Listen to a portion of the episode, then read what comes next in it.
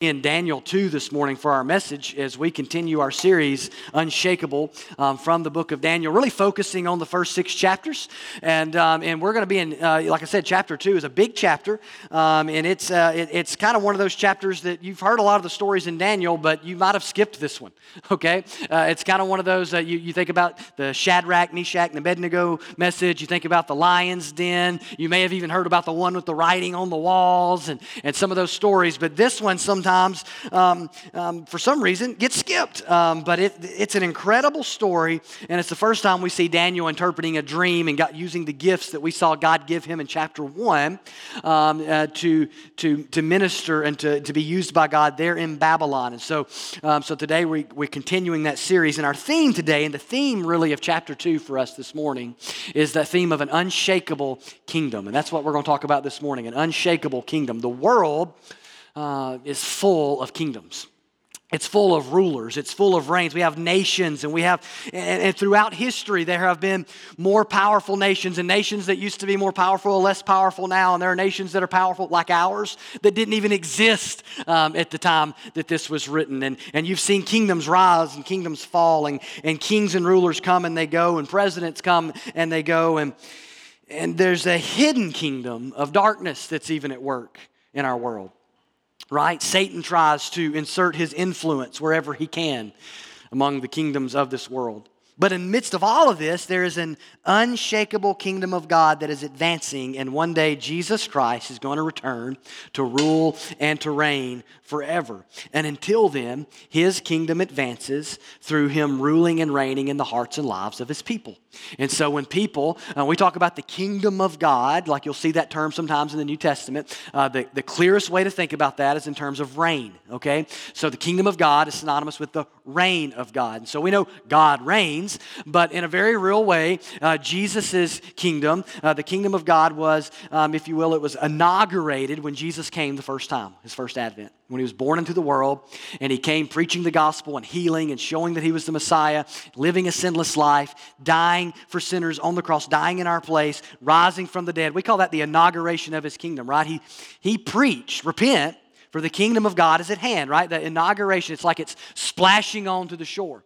But then there's a consummation of that kingdom that's coming at the end of the age when Jesus returns, right? So we're kind of caught in the middle right now. He has ascended to heaven. He's going to return again one day, and he's going to rule and reign in righteousness. He's going to judge his enemies, all that sort of stuff. And uh, I believe in a, a, we won't get into all this this morning, but a, a literal millennial reign for a thousand years, and then a, a new heaven and a new earth where he's going to reign forever and put an end to sin and darkness and all those sort of things.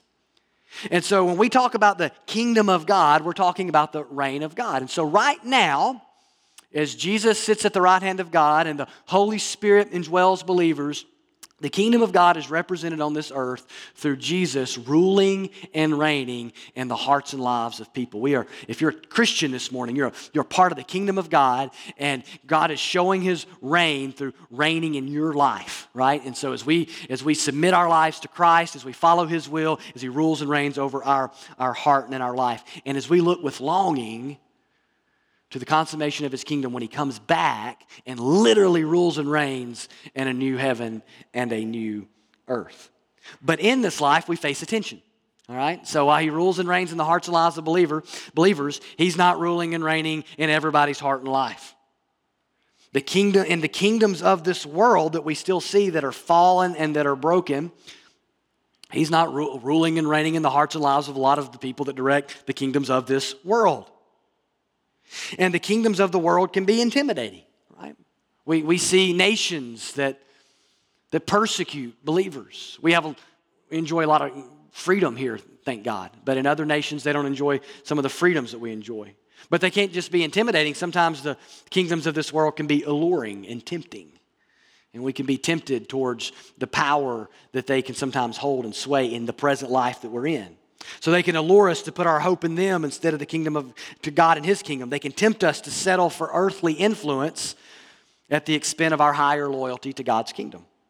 And Christians are always having to decide which king will get my ultimate allegiance, right? most? Which will have my heart? Will I buckle before the kingdoms of the world and fail to be a faithful witness to the kingdom of God? We're always having to make these decisions. And we, even in our land today, we have to make these decisions. And Daniel in his day had to make these decisions. And the truth is, all of us deep down, I think, want to be a part of something bigger than us. Something that's eternal, something that's great. We know this instinctively that the kingdoms of this world are passing away. We've read the history books. We know they're imperfect, right? We see the news. We know they're flawed. We know things are um, broken.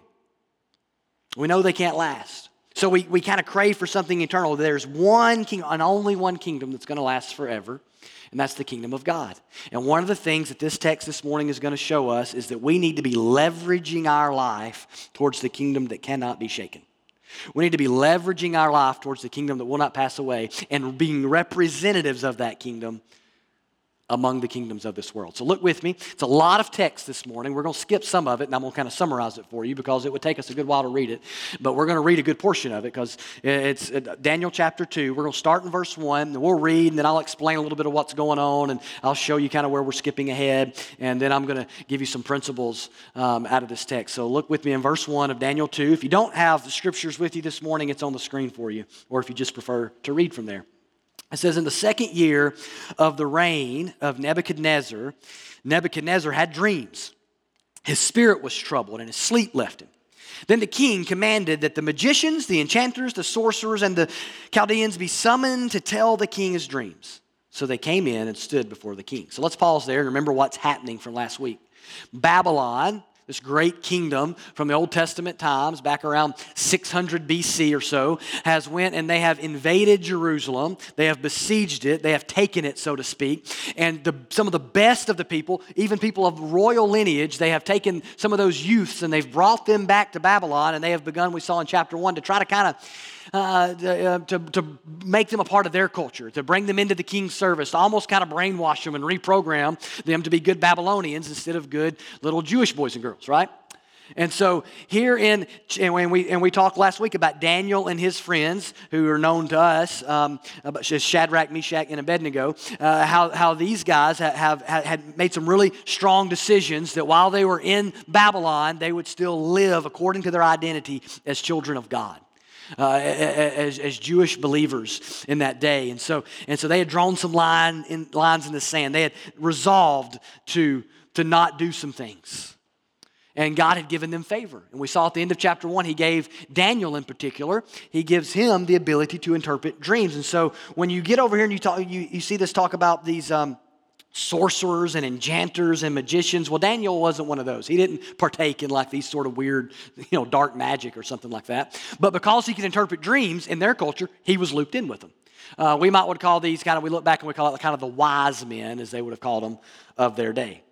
And so here we have this king of Babylon, Nebuchadnezzar, over in chapter 2 now, um, has had a dream and he's he's worked up over the dream. And, and, and in their culture, they had people that specialized in interpreting these dreams. And those are the people that he's reaching out to. The text actually goes on to say that the king is so troubled that he wants the dream interpreters that he calls before him to interpret the dreams to not only interpret the dream, but before they interpret it, to tell him what he dreamed. It's one thing for me to say, Here, here's, hey, I had a dream. Can you tell me what it means? Here's what happened. And for anybody to be able to say, sure, it means you know, and make something up. So he, he's so paranoid at this point, and he's so troubled by the dream, he wants to make sure he's not being had. So he says, So if you've really got powers, I want you to tell me what I dreamed. And they say, Man, nobody can, can do this. And, he, and, and the king is really worked up over this. And, and he even accuses uh, the wise men of organizing against him. He's so paranoid. And it says down in verse 10, if you skip down to verse 10 in chapter 2, it says the, it says the Chaldeans answered the king and said, There is not a man on earth who can meet the king's demand. For no great and powerful king has asked such a thing of any magician or enchanter or Chaldean. Verse 11, the king, uh, the thing that the king asks is difficult and no one can show it to the king except the gods, whose dwelling is not with flesh. So they say it's impossible. Nobody can tell you what you've dreamed and then interpret it. Not a man on earth can do such a thing. Only the gods can do this. And little did they know that the gods that they spoke of were not real, but that God is real and that He works among His people. And He had gifted a particular man in their nation with this ability and, and, and had chosen to work through him in this way. Well, the king decides, since they can't meet his demands, they're all to die. And so a decree goes out that all the wise men are to be put to death. So Daniel would be killed too. And Daniel finds out about this. Look at verse 14. Then Daniel replied with prudence and discretion to Arioch, the captain of the king's guard, who had gone out to kill the wise men of Babylon. So he, he stops him, you know. I don't know if he has the sword raised or what, but he says, verse 15, he declared to Arioch, the king's captain, Why is the decree of the king so urgent? Then Arioch made the matter known to Daniel, and Daniel went in and requested the king to appoint him a time that he might show the interpretation to the king. Then Daniel went to his house and made the matter known to Hananiah, Mishael, and Azariah. It's, as we know them, Shadrach, Meshach, and Abednego his companions, and told them to seek mercy from the God of heaven concerning this mystery, so that Daniel and his companions might not be destroyed with the rest of the wise men of Babylon. Then the mystery was revealed to Daniel in a vision of the night. Then Daniel blessed the God of heaven. So, where does Daniel go with this, with this troubling news? Uh, right? He goes immediately to his other godly friends. And they're there at his house. Maybe they live together. I don't know. Maybe they're just hanging out all the time, like a sitcom or something, just hanging out at his house all the time. But he goes there and he gets them, and the purpose he goes there for is to pray because he's got himself in a bit of a situation now, right? He's promised this king that he is going to interpret his dream. Well, we know Daniel's been given a gift to do that, but he's got to do more than interpret it. He's got to know what the dream is. So he's desperate now. He's, he's, he's went out on faith here, and he's desperate, and so he see him gather them together to pray. Verse 20. Daniel answered and said, Blessed be the name of God forever and ever. This is after he gets the answer. To whom belong the wisdom and might. He changes times and seasons. He removes kings and sets up kings. He gives wisdom to the wise and knowledge to those who have understanding. He reveals deep and hidden things. He knows what is in the darkness, and the light dwells with him. To you, O God of my fathers, I give thanks and praise, for you have given me wisdom and might, and have now made known to me what we asked of you, for you have made known to us the king's matter. So Daniel's worshiping, right? He gets the answer, and his initial response is to worship, to praise God, because it's not just what we're to we're not just to go to god and worship when we're when we're troubled. We need to praise god for the answers right? So he, he's, he's giving a, a, a, prayer of thanksgiving and he points out some things we'll come back to about god in that prayer uh, that are key themes for the chapter. Daniel then asks to go before the king because he has the answer now. So that's where we pick up in verse 26 verse 26 it says the king declared to daniel whose name was belshazzar. That's how that's what they had renamed him. That was his Babylonian name. He says to Daniel, he says, Are you able to make known to me the dream that I have seen and its interpretation? And Daniel answered the king and said, No wise men, enchanters, magicians, or astrologers can show to the king the mystery that the king has asked. And so right there, you're kind of like, Oh no. And then verse 28, But there is a God in heaven who reveals mysteries. And that's my favorite phrase in the entire chapter. And he has made known to King Nebuchadnezzar what will be in the latter days. Your dream and the visions of your head, head as you lay in bed are these. To you, O king, as you lay in bed, came thoughts of what would be after this. And he who reveals mysteries made known to you what is to be. But as for me, this mystery has been revealed to me, not because of any wisdom that I have more than all the living, but in order that the interpretation may be made known to the king, and that you may know the thoughts of your mind. So I love this section. He says, No wise men, no enchanters, no magicians, none of your experts, none of the people you pay to do this can do this, but there's a God in heaven there's a God in heaven, and He can do this. There's a, uh, when the world fails you, Daniel's pointing out to us, when the world fails you, when the world shows itself foolish, helpless, and impotent before you, remember that there is a God in heaven who is all powerful. Look at verse 31. You saw, O king, and behold, a great image. So here's the dream. We're finally getting it. You saw a great image. This image, mighty and of exceeding brightness, stood before you, and its appearance was frightening. The head of this image was of fine gold, its chest and arms of silver, its middle and thighs of bronze, its legs of iron, its feet partly of iron and partly of clay. As you looked, a stone was cut, was cut out by no human hand, and it struck the image on its feet of iron and clay and broke them into pieces. Then the iron, the clay, the bronze, the silver, and the gold all together were broken in pieces and became like the chaff of the summer threshing floors. And the wind carried them away, so that not a trace of them could be found. But the stone that struck the image became a great mountain and filled the whole earth. So that's what the king dreamed that freaked him out right? He's like, what is this? This is weird. Think giant, huge, intimidating statue crumbles to the ground, blows away. The little rock that broke the whole image when it hit it grows into a mountain. What does this possibly mean? He's troubled by it. Verse 36 This was the dream. Now we will tell the king its interpretation. You, O king, the king of kings, to whom the God of heaven has given the kingdom, the power, and the might, and the glory, and into whose hand he has given wherever they dwell the children of man, the beasts of the field, and the birds of the heavens, making you rule over them all. You are the head of gold. So at this point, Nebuchadnezzar is the most powerful man in the world. His kingdom advances pretty much wherever he wants it to. All in the, all, uh, that part of the known world, is, he took what he wanted. And he's letting him know I can only be so because God's allowed it. Verse 39 Another kingdom inferior, inferior to you shall arise after you and yet a third kingdom of bronze, which shall rule over all the earth. And there shall be a fourth kingdom, strong as iron, because iron breaks to pieces and shatters all things. And like iron that crushes, it shall break and crush all these. And as you saw the feet and toes, partly of potter's clay and partly of iron, it shall be a divided kingdom. But some of the firmness of iron shall be in it, just as you saw iron mixed with soft clay. And as the toes of the feet were partly iron and partly clay, so the kingdom shall be partly strong and partly brittle. And as you saw the iron mixed with soft clay, so they will mix with one another in marriage, but they will not hold together, just as iron does not mix with clay. And in the days of those kings, the God of heaven will set up a kingdom that shall never be destroyed, nor shall the kingdom be left to another people. It shall break in pieces all these kingdoms and bring them to an end, and it shall stand forever. Just as you saw that a stone was cut from a mountain by no human hand, and that it broke in pieces the iron, the bronze, the clay, the silver, and the gold, a great God has made known to the king what shall be after this. The dream is certain, and its interpretation is sure. When you really break this down, Daniel has boldly told the king, You've got all this glory and power that God has given you, but your kingdom is going to end. And then comes another kingdom, and then it's going to end. And then another kingdom, and then it's going to end. And then another kingdom, and then it's going to end. But there is a kingdom that is going to come that's greater than all the kingdoms of this world, and it will never pass away. And that's obviously God's kingdom. It's the one that no human hand authored, it, it wasn't done by human hand. Now, who are these kingdoms? That's you know what people like to talk about, even though that's not necessarily the main theme of this text. Everybody wants to know when we read it, what kingdoms do these represent? So let me tell you what I believe and what most conservative Bible scholars agree on this. Uh, there's some differentiation with other people, but this is the by, by large what we've traditionally held. The gold one is obviously Babylon. He tells him it's Babylon. He says, That's you, king.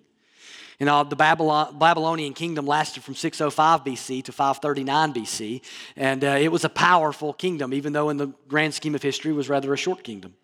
The silver one, the chest of silver there, is the, the, the Medo Persia kingdom from uh, 539 BC to 331 BC. So it lasted longer, but but there's also, you'll, you'll, see a digression here from gold to silver. And there's ways in which it's weaker. And, and most people believe what we're seeing here is moral digression. Humanity is always devolving, not evolving. We're not getting godlier. And then bronze. That's Greece. Built by Alexander the Great. 331 BC to 146 BC was the reign of Greece as the predominant kingdom. And then You've probably already guessed iron and clay is represented by the great kingdom of Rome. 146 BC to AD 1476. Lasted a long time, right? In some form or fashion. That's the general dates that, that it was around. And some believe the toes of clay and iron mixed there towards the end represent a future kingdom that would be sort of a revived version of the Roman Empire that takes place in the Great Tribulation and maybe talk more about in the book of Revelation. A unity of multiple nations led ultimately by the Antichrist. And it's very possible this is alluding to all that.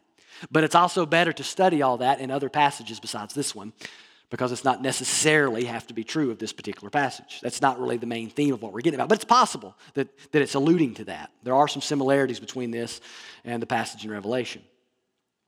But there's no doubt that the kingdom of God here is being set up, and it refers that, that, that, that, that we're referring here, the kingdom that will last forever, that no human hand can author, the one that springs from the stone that crushes all the others, that's the kingdom of God. Now, scholars do differ on whether he's referring to the inauguration, as we talked about at the beginning of the message, or the consummation of God's kingdom. Does it refer to the first advent of Christ, and now he reigns and, and rules in people's hearts, or does it refer to when he comes back and we get a millennial reign, a new heaven, and new earth? Well, I kind of agree with Dr. Danny Akin, who says it could refer to both. And I believe it probably does. And many times prophecy works that way. There's dual fulfillments. But the big picture is that Daniel is letting the king know other kingdoms are going to come and kingdoms are going to go as God wills. But God is going to build one that's going to last forever. He's letting him know you're not the you're not you're, you're nowhere near as great as you think you are. And you're really you're really great. You're really powerful. But there's one that is greater. Your kingdom is awesome but it's not near as awesome as you think it is. There's a kingdom that's greater. There's a higher priority on the line here. Look at verse 46. King Nebuchadnezzar fell upon his face and paid homage to Daniel and commanded that an offering and incense be offered up to him. Verse 37.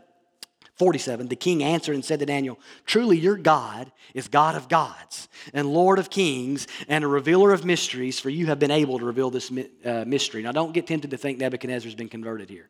He's not. Um, conversion is not God is a God of gods.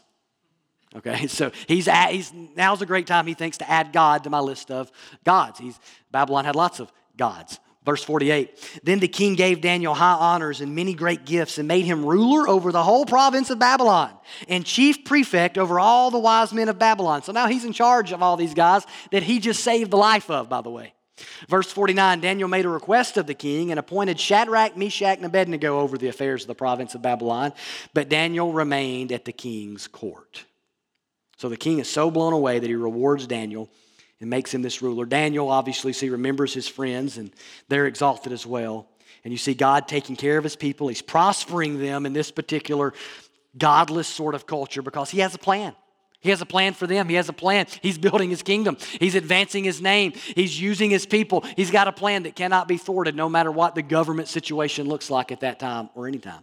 And as we think about this passage, there are three key takeaways I want you to see about God and his kingdom versus the king and kingdoms of this world that I think are kind of big themes of this passage. The first one is this God is sovereign over the kings and the kingdoms of the world. God is sovereign over the kings and the kingdoms of the world. God's sovereignty is a major theme in the book of Daniel. It may be even the major theme. And in this chapter, the, the, the key, one of the key themes is that God is sovereign over, over governments and over rulers, over those who have power. He, he's sovereign over the kings and kingdoms of this world. And he shows his sovereignty over the kings and kingdoms of this world in three ways in this passage. First of all, we see interruption. God interrupts. He interrupts the king's life with a dream, right? God can interrupt the sleep in the life of a king or a president or any world ruler because he's in control at any moment's notice and how any way he chooses to do so. In this way, he chose to do it with a dream. And little did the king know, but he had placed into his service some God fearing people. Little did he know, but he's about to get counsel from a God fearing man. See, the king wasn't godly. He couldn't escape the influence of the godly, though, if God so willed it. Because God is sovereign over the kings and kingdoms of this world. He will interrupt the lives of rulers if He so chooses. He might do so with a dream. He might do so as He does here, not just with that, but with godly people being placed into their service to begin to steer their affairs. But God doesn't just interrupt here in this passage, He orders. We see God orders the kings and kingdoms of this world. In his prayer, Daniel says, God set up and removes kings. Also, the dream revealed just that, right? The kings and kingdoms of the world, they're being built and they're passing away in the dream. God sets up, God removes. There is no one in charge on planet Earth that cannot be removed at a moment's notice by God Himself. He orders the affairs of the world and He orders the kingdoms of the world. He is sovereign over all these things. He, God has not forfeited His sovereignty to any government or any ruler. And God advances. God can advance his people in the midst of an earthly kingdom. He can advance his agenda in the midst of an ungodly king or kingdom if he so chooses, because he's going to accomplish his purposes. Nebuchadnezzar would not have been voted, you know, most wonderful person to work for. He would not have been Time's person of the year. He would not have been any of those things. But God had so chosen to place people now within his administration, as we see here, like Daniel, who are godly, who now have weight, and who now have influence, because God had a plan and God had a purpose that was bigger than evil Nebuchadnezzar. Even the greatest, most powerful person in the world is but a pawn in the hand of God. And Daniel got put into this situation because of God's sovereignty. And Daniel advanced further at the end of the situation due to God's sovereignty because God's advancing his kingdom agenda. And he, he's not letting Nebuchadnezzar and Babylon get in the way of that. No, it's quite the opposite. But Daniel and his friends, in the midst of all this, you see, they, they don't stop trusting and they don't stop looking to God. And that's the temptation, right? When you kind of get troubled about things you see going on with rulers and, and all that sort of stuff, when you get troubled about things you see going on in the culture, when you see trouble, when you, when you, when you feel kind of this pressure and this weight, is to, is to stop trusting and stop looking to God. And, but Daniel didn't do this. His friends didn't do this. They didn't freak out, right? It'd be, in our day, when Daniel, when, when, when, when Nebuchadnezzar put out the decree to kill all the wise men in our day, you would have turned on the news, and on one news channel, they'd have been saying, I cannot believe the king has done this. This is wicked and this is evil. And the other one would have been saying, It's about time they killed the wise men, right? And then, they, then on another station, they would have had two guys debating the whole thing, right? Why? Because it's business, right? It's, it's, all, it's entertainment, right? It's to stir you up, right? To freak you out. And people make new, make, make money even on news channels, just freaking people out. We need to keep that in mind that no matter what you see on the news, and whether your favorite channel is MSNBC, CNN, or Fox News, or whatever, whether you read Mother Jones or the Drudge Report, you need to keep something in mind. God is sovereign over the kings and the kingdoms of this world. And so, no matter what you think about who's in charge and when they're in charge under any administration, God's bigger. And He's sovereign. And He has not ever been shocked by any election result or anything that goes on anywhere. Daniel lived with peace. And we need to be engaged in our politics and the systems around us. We need to do it, though, in a Christ like way. We need to pray. We need to vote. We need to serve. We need to engage. We say this over and over around here. We don't need to lose focus. Daniel didn't. And I'm not saying there aren't big issues out there, there are. And Daniel's life is on the line. This is a pretty big issue for him. A bunch of people are about to be killed. He's one of them. So he's engaged, he's praying, he's working, but you don't get that he's fretful. You don't get that. He's at peace with the sovereignty of God. The second big takeaway here is that God and his kingdom is greater than the other kings and kingdoms. I mean, we can't miss that. And it sounds like, well, that sounds overly simplistic even, but uh, that's something that's something we need to remember in our day and age and in every day and age. When you look at this passage as a whole, you see Nebuchadnezzar's kingdom is passing, his workers are fretting, his culture's ways and wisdom is failing. They can't interpret the dream. But you see, God's kingdom is advancing. God's children are peacefully and successfully working, and God's wisdom and God's ways are prevailing. It shows us that God and his kingdom are greater than any earthly king or kingdom. God's word shows us this. The question is always do we believe it? Right? Because we like tangible things, right? It's like this morning if I was to say, hey, I'll give you $10,000 in cash or, 10, or a check for $10,000. Who takes the check? Like nobody, we like tangible things, right? Yeah, I'll take the briefcase of money any day over the check that I don't know anything about.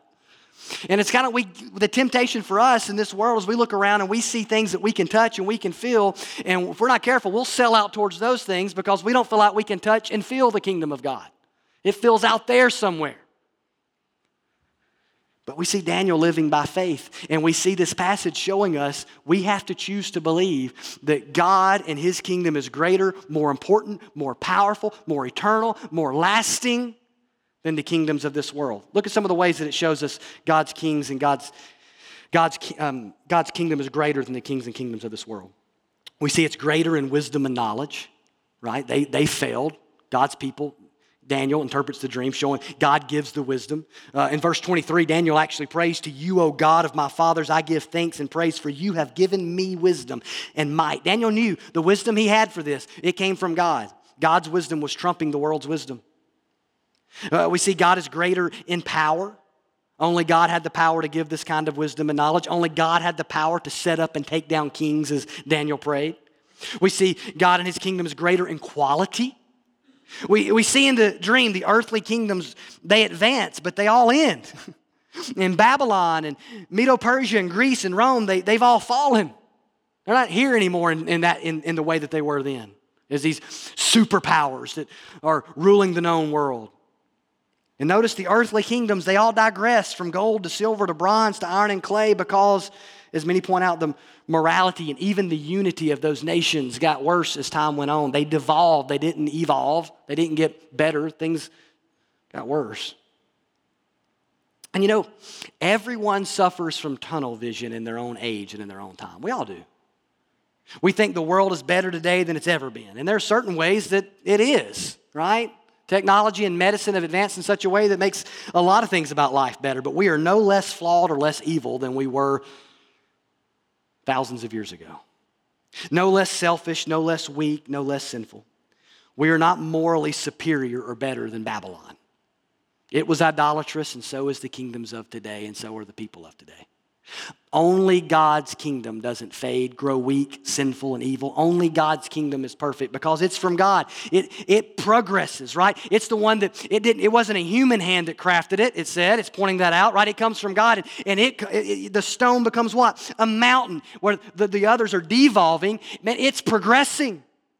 Jesus even compared it in the New Testament to a mustard seed that began to fill the whole earth. And it's also not only greater in quality, it's greater in victory. Nebuchadnezzar, Alexander the Great of Greece, they, they won great victories, but in the end, they died, and ultimately, so did their kingdoms in their time. Uh, the, the kingdom represented by the rock, though, grows, advances, lasts forever. Its victory does not end, its victory continues forever. And lastly, they were greater in, it's greater in leadership. You know, many believe the rock in the story that represents the kingdom of God is also a picture of Christ. Psalm 118, 22 tells us that there's a stone that the builders rejected that has become the cornerstone. Jesus says in the New Testament, in the Gospels, that this refers to himself. In fact, in 1 Peter 2 7, Peter tells us that the stone is Christ. Tremper Longman points out that in Luke 2018, Jesus takes Daniel 2 and he takes Psalm 118 and he puts them together. Jesus quotes them uh, about the rejected stone and about Daniel 2 there in, in, in, Luke 2018. And he says, Everyone who falls on the stone, the stone that was rejected, he says this, will be broken to pieces, and the one on whom it falls will be crushed, which refers to the stone and the crushing and the breaking in Daniel 2. That means those who reject Jesus find themselves, what, broken to pieces. And one day Jesus is going to return and he's going to judge the earth and his enemies will be crushed. But the point of all that is this is this passage is pointing us, it's telling us that there is a king that is greater than Nebuchadnezzar. There's one who, is, who has got a kingdom that's greater than the, the kingdoms of Nebuchadnezzar and Cyrus and Alexander the Great. He, he's greater than Caesar of Rome. He's greater than any president or foreign leader that's ever existed. In fact, this one will judge them all, and you and me. And his final victory will be greater. And His word is the final word, it's all His. But you know, there's another way that Jesus is greater than these kings. You know, all these kings came to be served and to conquer people to gain their victory. Jesus is certainly a conquering king, but Jesus came and laid his life down. He says, I didn't come to, to, to be served, I came to serve and lay down my life a ransom for many. And before Jesus ever asked us to lay down our life for him, he laid down his life for us. Totally different kind of king than Nebuchadnezzar. Totally different kind of king than Cyrus of Persia. Totally different kind of king than Alexander the Great. A king that came and laid his life down. You know, every ruler of this earth dies. Every king, president, governor, mayor, CEO, Wall Street tycoon, husband, wife, mother, father, every leader dies. But the stone that points us to Christ, you know, Jesus rose again. He's the only ruler, he's the only king to, to, to, to not only die, but to come back and to never die again. There is no king there is no leader. There is no one like the Lord Jesus, and so therefore there is no kingdom like his. The third and final thing here is we see here, and we can learn from this passage, that God's people must be unshakable, unshakable representatives of his kingdom on earth. And Daniel gives us a picture of that, of what God's people need to be about while they're on earth, how we engage with the kingdoms of this world. He's concerned with God's reign, God's kingdom. His, his work within the earthly kingdom that he was a part of was all about glorifying God and seeing God's purposes advance and honoring God and doing the will of God no matter what may come. He served and, and he helped, and he did so in a winsome and wise way, but his chief his chief responsibility he knew was to God. You know, all over the world, our country has, um, has representatives, right? We have embassies and we have ambassadors all over the world. And they represent the business of the United States of America there in fill in the blank of the country, right? They, they are living in a foreign, right now as I speak, they're in a foreign country, but they're representing us. They're representing the United States. It's a, it's a very good picture of what the church is as a heavenly embassy in an ungodly, broken world filled with representatives of a heavenly kingdom here to advance the agenda not of the kingdoms of this world, but ultimately the agenda of another kingdom. It's a great picture for us this morning. That's what we need to be about. That's what Daniel's about here. We, we see, and, and like Daniel, some things we can learn from him. We, we need we need to do this together. I mean, when Daniel, when, Daniel, when Daniel encounters this trouble, the first thing he does is he runs to his friends to pray and he gets a prayer gathering together with other believers. Man, I'm sure Daniel was very grateful that he wasn't living on an island in Babylon. There might not have been many of them, and they might have been outnumbered, and the culture might have largely been against them, but they had one another. And the church needs to remember we're in this together, no matter what the world throws at us. Uh, we see the same picture in Acts when they faced evil rulers in their day. The church is to be an outpost of heaven on earth, a place where believers know we can find real friends, real prayer, real encouragement, and go out from this place and live on mission. Like Daniel, we need to live lives of prayer. They prayed. That's it. That was, that was, and that's a habit of Daniel that we see it's going to be carried out when we get over to chapter 6 as well. He just prayed. He was a praying person. Worship. That's another attribute of Daniel. What's he do when he gets the answer right? He's just, that prayer that we have recorded there in Daniel 2, it's just worship. He's, he's honoring God, he's praising God, he's giving God thanks in the midst of all this. You know, a great way of keep, being, being kept from being swept into the earthly kingdoms and being intimidated by or, be, or being allured by and selling ourselves out to them is worship. Is keeping our hearts and our minds orient, oriented on the one true King regularly choosing to get our eyes off of this world and onto God. But not only prayer, not only worship do we see from Daniel, we see wisdom. When Daniel heard about the king's decision to kill the wise men, the Bible says he replied with prudence and discretion. Right? He didn't go on like some rage tweets, right? Oh, I got it. You know, he, he, he didn't, he didn't, you know, in our, in our day and age, people hear about something they like or they don't trouble. So we just get angry about it, and we just, foolishness comes out of our mouth a lot of times, or out of our, you know, the keyboard cowboys, as we call them. Daniel, so I'm to be prudent. I'm to use some discretion. I'm to watch what I say, and I'm to do something. Right? I'm to engage in the situation. He's, he's being wise here. He's not being foolish. He, he, he could have gotten mad. He got every reason to be upset. He's about to be killed. He didn't do anything wrong. You got every reason to just go off. You godless, wicked king. You're a horrible person. Who, and he'd be dead in five minutes. But instead, he says, Why, What's the problem? You know? Why is everything so urgent? Let's all take a deep breath and let's talk about this. Oh, you know what? I've got the answer. And then he goes and he gets along with God. Wisdom.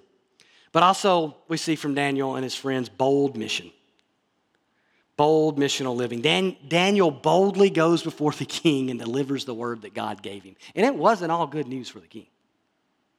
You know, the king only seems to be focused on the fact of he's the head of gold. He liked that. But there was some bad news in there for the king. He seems okay with that because for now things are fine. And as someone said, what Daniel said to God in worship and prayer, he was willing to say to the king to his face. God sets up kingdoms, and kings, and, and God takes them down. It's bold. But he's telling this king, My God is greater than you, and his kingdom is greater than yours. That's the message of the dream. right? That his kingdom's going to end and, and other kingdoms are going to end, but there's coming one that won't end. And, and Daniel, you know, he could have been troubled by having to deliver that message, but he understood something that we need to understand. He's not the editor, he's just the paper boy, right? He don't get to edit what's in the news. He just gets to throw it on the doorstep. And that's what he does here. And that's all we are. We're not God's editors. We just herald the news. And like Daniel, we need to live on mission, boldly delivering the good news of the gospel to all those who will hear it, whether they're in authority or not in authority, with boldness, with wisdom, with winsomeness. And you know, I think Daniel could do this and he could live on mission like this because he was convinced God was sovereign over the king and his kingdom. He was convinced that God's kingdom was greater and that God was greater. And he was committed to representing his true king with unshakable commitment. You know, the world would sometimes prefer that believers just kind of shut up and go away, but it desperately needs us to speak up in the right way. It desperately needs us to be engaged. If Jesus calls us the salt and light, that means the world is a dark, dark place, and we have a role in it, whether the world likes it or not. And we have a we have a responsibility to engage with the world in a responsible and wise way. But let me tell you, if you don't know Christ today, the good news of this passage is that you can be born again into a new and better kingdom. Uh, that, that, you, that, the, that the greatest king that's ever lived or ever will live died for you. Died for you. Long before he comes to you and says, Be committed to me, he says, I'm going to lay my life down for you. And he died for your sin on the cross and rose again. And now he says, Follow me. Who wouldn't follow a king like that? If you've never trusted Christ as Lord and Savior, that's always the first invitation. But if you're a believer this morning, if you know Jesus and you're a part of this greater kingdom, we need to constantly be recommitting ourselves to advancing God's kingdom. Be preoccupied with the kingdom of God rather than the things of the world. Jesus said it this way in Matthew 6:33. Seek first the kingdom of God and his righteousness. And all these other things that we worry about, we fret about, we're concerned about that are important, they'll be added to you. But you concern yourself chiefly with God and his kingdom. And he even taught us to pray, what? Your kingdom come, your will be done on earth as it is in heaven. Whether it's our living or whether it's our praying, Jesus has taught his followers to be consumed with his kingdom. Let's pray.